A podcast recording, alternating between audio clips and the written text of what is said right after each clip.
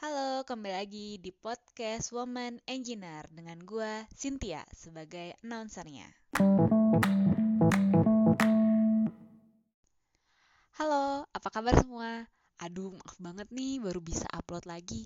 Saking hektiknya di bulan April, sampai lupa kalau belum rekaman podcast Woman Engineer di bulan itu. Makanya untuk menembusnya gue usahain deh di bulan Mei ini bakal terbit dua kali episodenya. Awal bulan dan akhir bulan. Hmm, kira-kira kali ini kita bahas apa ya? Hmm, bahas yang berhubungan dengan kehektikan gue aja kali ya. Kok bisa-bisanya gue sok sibuk di bulan April? Padahal kan gue WFH, di rumah aja, gak ke mana-mana pula apa iya di rumah aja bisa sibuk dan banyak banget kegiatannya? Hmm, buat gue yang adalah anak introvert, buat gue walaupun di rumah aja, gue akan selalu bilang ada banget kerjaannya. Karena entah kenapa, emang selalu ada gitu loh kegiatan yang bisa gue lakukan, walaupun itu di rumah aja, bahkan lebih tepatnya di kamar aja. Serius, gue tuh udah sangat-sangat terbiasa hidup banyak di kamar gue sendiri. Dan itu udah terhitung dari zaman SD kalau nggak salah. Ya paling banter kalau keluar kamar tuh cuman buat ke kamar mandi, terus buat makan. Sisanya ya udah di kamar aja dan buat gue tuh nggak masalah. Banyak banget orang bertanya-tanya, apakah gue nggak bosen? Bahkan mungkin itu orang tua gue sendiri malah.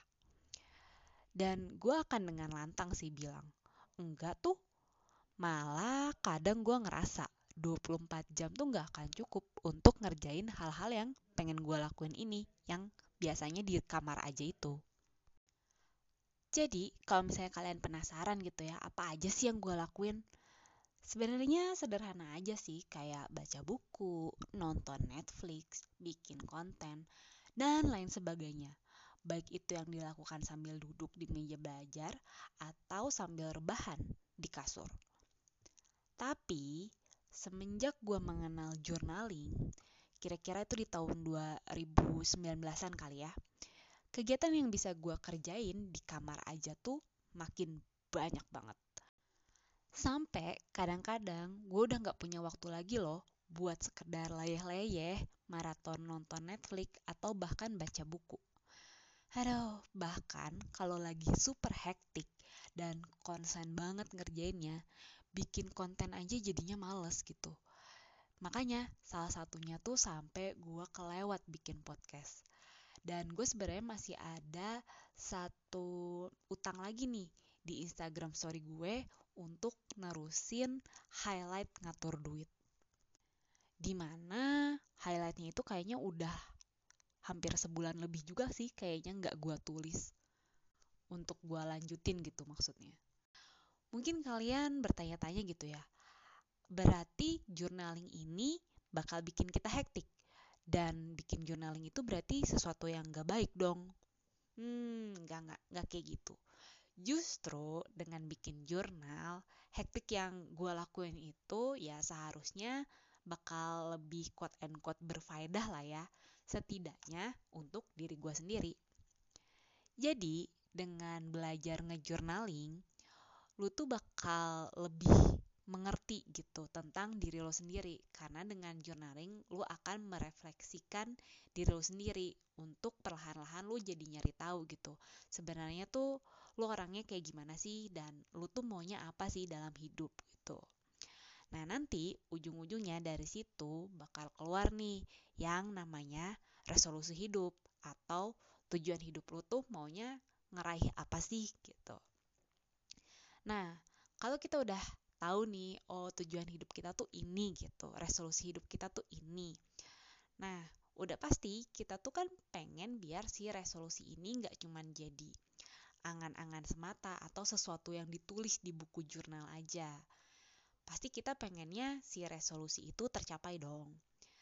Nah, gak mungkin suatu resolusi atau cita-cita atau mimpi gitu ya bisa terwujud kalau kita juga nggak gerak gitu untuk mewujudkan si cita-cita itu gitu kan nggak mungkin si cita-cita itu datang dengan sendirinya nah akhirnya saatnya kita masuk ke tahap journaling berikutnya yaitu membuat to-do list harian untuk menentukan langkah-langkah kecil yang bisa kita lakuin untuk pelan-pelan menyelesaikan atau meraih si resolusi itu.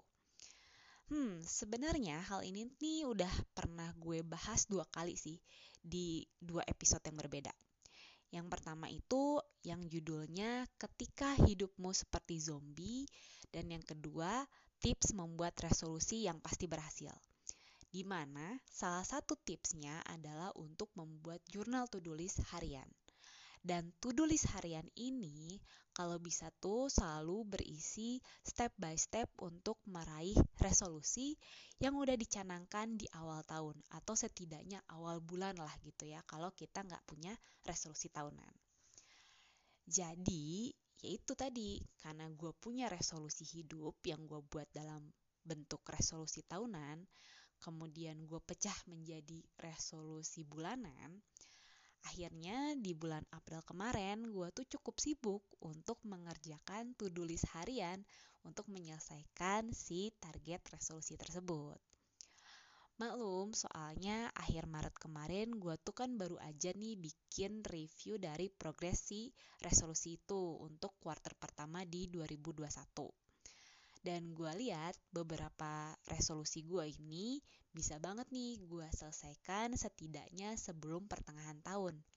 Makanya gue push banget di bulan April semuanya tuh harus bisa beres. Nah, saking fokusnya, gue sampai terbatas banget nih untuk bikin konten-konten yang serius di Instagram, bahkan sampai lupa bikin podcast Woman Engineer ini. Jadi gitu guys, alasan kenapa gue sampai ke skip bikin podcast Woman Engineer di bulan April. Oh iya, kalau kalian pikir resolusi yang gue lagi mau capai ini keren banget, enggak lah, biasa aja. Nggak sampai kayak bikin sesuatu yang cukup wah untuk bisa dipuji-puji sama orang banyak gitu. Sederhana aja kok, sederhana banget malah. Tapi hal tersebut bakal bikin gue secara pribadi happy dan bangga pada diri sendiri. Happy karena cita-cita yang gue inginkan tercapai, dan bangga tentunya karena sudah memperjuangkan apa yang gue mau itu.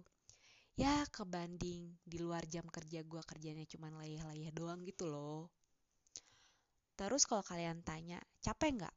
Uh, capek banget lah, jangan ditanya. Makanya perlu banget istirahat yang cukup. Kayak misalnya tidurnya nggak kemalaman. Dan karena kebetulan gue juga tipikal morning person ya, jadi kalau bisa sih to-do listnya itu udah selesai sebelum maghrib. Karena di atas jam tersebut energi gue tuh udah habis. Makanya kadang gue di weekend itu, Sabtu Minggu, itu kesannya pun gue sibuk gitu. Ya soalnya dari pagi mumpung gue masih on gitu ya otaknya gue pakai buat ngerjain to-do list harian yang isinya untuk pencapaian si resolusi itu. Tapi ya emang gak bisa dibohongin juga sih. Kadang karena gue terlalu apa ya istilahnya terlalu bernafsu gitu ya untuk menyelesaikan si resolusi ini secepat mungkin gue jadi terserang burnout gitu gara-gara gara-garanya ya itu gue terlalu semangat buat ngerjain si resolusi. Mana pas hari biasa itu kan gue juga kerja ya dari pagi sampai sore. Terus selepas jam kerja masih gue kerjain juga tuh si resolusinya nggak langsung istirahat. Udah gitu pas weekend juga bukannya istirahat malah ngerjain si resolusi gitu kan. Ya udah kalau udah kayak gitu udah burn out guanya yang harus sadar diri Nah, biasanya kalau udah mengalami itu, ya udah hari Sabtu Minggu itu gue pakai untuk bener-bener beristirahat. Biasanya sih gue rebahan aja gitu loh di kasur kayak orang yang gak ada tenaga sambil maraton nonton Netflix. Ya walaupun melelahkan karena sampai burnout kayak gitu, tapi gue happy kok. Soalnya gue ngerasa jauh lebih hidup aja gitu loh hidup gue gak kayak dead fish yang cuman ngikutin arus air doang. Gue berasa jadi ikan hidup yang bisa menentukan gue tuh mau jalan-jalan ke mana sih dalam kolam kehidupan gue. Mungkin buat beberapa orang ini terkesan kayak ngoyo ya. Tapi jujur, salah satu hal yang paling gue takutin di dunia ini adalah menjadi dead fish. Ternyata. Ini pun gue baru sadar setelah gue rutin ngejurnal. So, untuk punya kegiatan yang berarti dan gue rasa berguna setiap harinya, itu adalah hal yang penting buat gue. Nah, kalau kalian gimana nih? Apakah hmm, kalian lebih suka rebahan atau punya kegiatan? Mana sih sebenarnya yang membuat kalian merasa lebih hidup? Oh iya, kalau kalian pengen diskusi tentang bikin jurnal, DM gue aja di Instagram ctya underscore n. Kita ngobrol-ngobrol di sana. Siapa tahu kalian butuh nih ngejurnaling buat lebih mengenal diri kalian sendiri. Gue sendiri sih belajar tentang journaling ini itu dari Mbak Claudia Kaunang. Jadi kalau misalnya kalian pengen belajar dari influencer, kalian bisa cari Instagramnya Mbak Claudia Kaunang. Di sana dia sering banget nge-share tentang journaling dan bahkan bikin webinar tentang hal itu dan gue adalah salah satu lulusannya dan udah gue praktekin sejak tahun 2019. Oke, segini dulu kali ya episode kali ini. Sampai ketemu lagi di episode selanjutnya. Dah.